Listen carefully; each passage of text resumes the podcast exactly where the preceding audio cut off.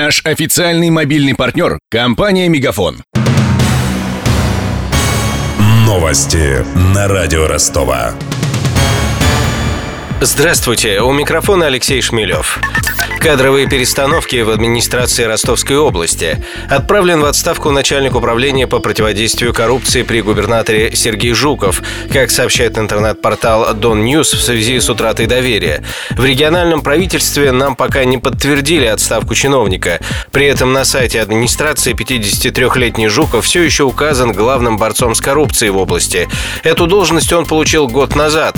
Ранее он возглавлял Заветинский район области, а до этого 25 лет служил в правоохранительных органах. Как считает ростовский политолог Дмитрий Абросимов, в новой должности Жуков никак себя не проявил. И вот должность, которая как бы задумывалась как такова, он должен был проявлять э, так называемые декларации чиновников, понимаете, их доходы, расходы. То, что как бы в сфере публичности и так далее, об этом нужно было говорить. Кого выявили, кого не выявили. А каких-то серьезных ну, информационных поводов с его стороны я, честно даже не знал. И сегодня утром стало известно об отставке замгубернатора по сельскому хозяйству Вячеслава Василенко. Сообщается, что 65-летний чиновник ушел на пенсию.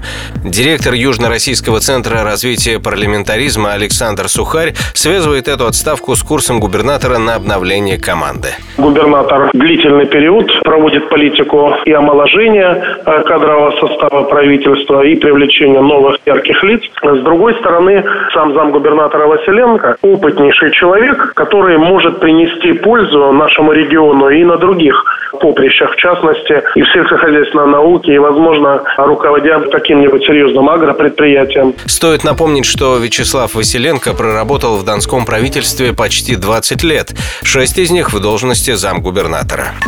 Россия может принять ответные меры после резолюции Европарламента о противодействии пропаганде. Об этом журналистам заявил пресс-секретарь президента Дмитрий Песков. По его словам, особенную озабоченность вызывает упоминание о документе российских СМИ. 23 ноября Европарламент одобрил документ о противодействии пропаганде. В нем указаны телеканал Russia Today, агентство «Спутник», а также фонд «Русский мир» и Россотрудничество. Россияне смогут покупать алкоголь при предъявлении водительских прав. Соответствующий закон готовят в правительстве, сообщила газета «Коммерсант». По информации издания, документ может вступить в силу уже будущей весной. Сейчас по водительским правам можно покупать сигареты. Спиртосодержащие напитки продают только по паспорту. Наследный принц Таиланда Маха Вачариланкорн провозглашен новым королем. Председатель Национальной законодательной ассамблеи страны объявил об этом на специальном заседании. При этом принц на нем не присутствовал. Предыдущий король Таиланда Пумипон Адульедет скончался 13 октября в возрасте 88 лет. В связи с этим в стране объявлен траур на год. Деньги. Официальный курс евро на среду упал на 32 копейки, составляет 68 рублей 84 копейки. Доллар подорожал на 3 копейки, составляет 64 рубля 94 копейки. У меня вся информация к этому часу. У микрофона Алексей Шмелев. Над выпуском работали Денис Малышев, Даниил Калинин и Виктор Ярошенко. До встречи в эфире. Новости на радио Ростова. Наш официальный мобильный партнер – компания «Мегафон».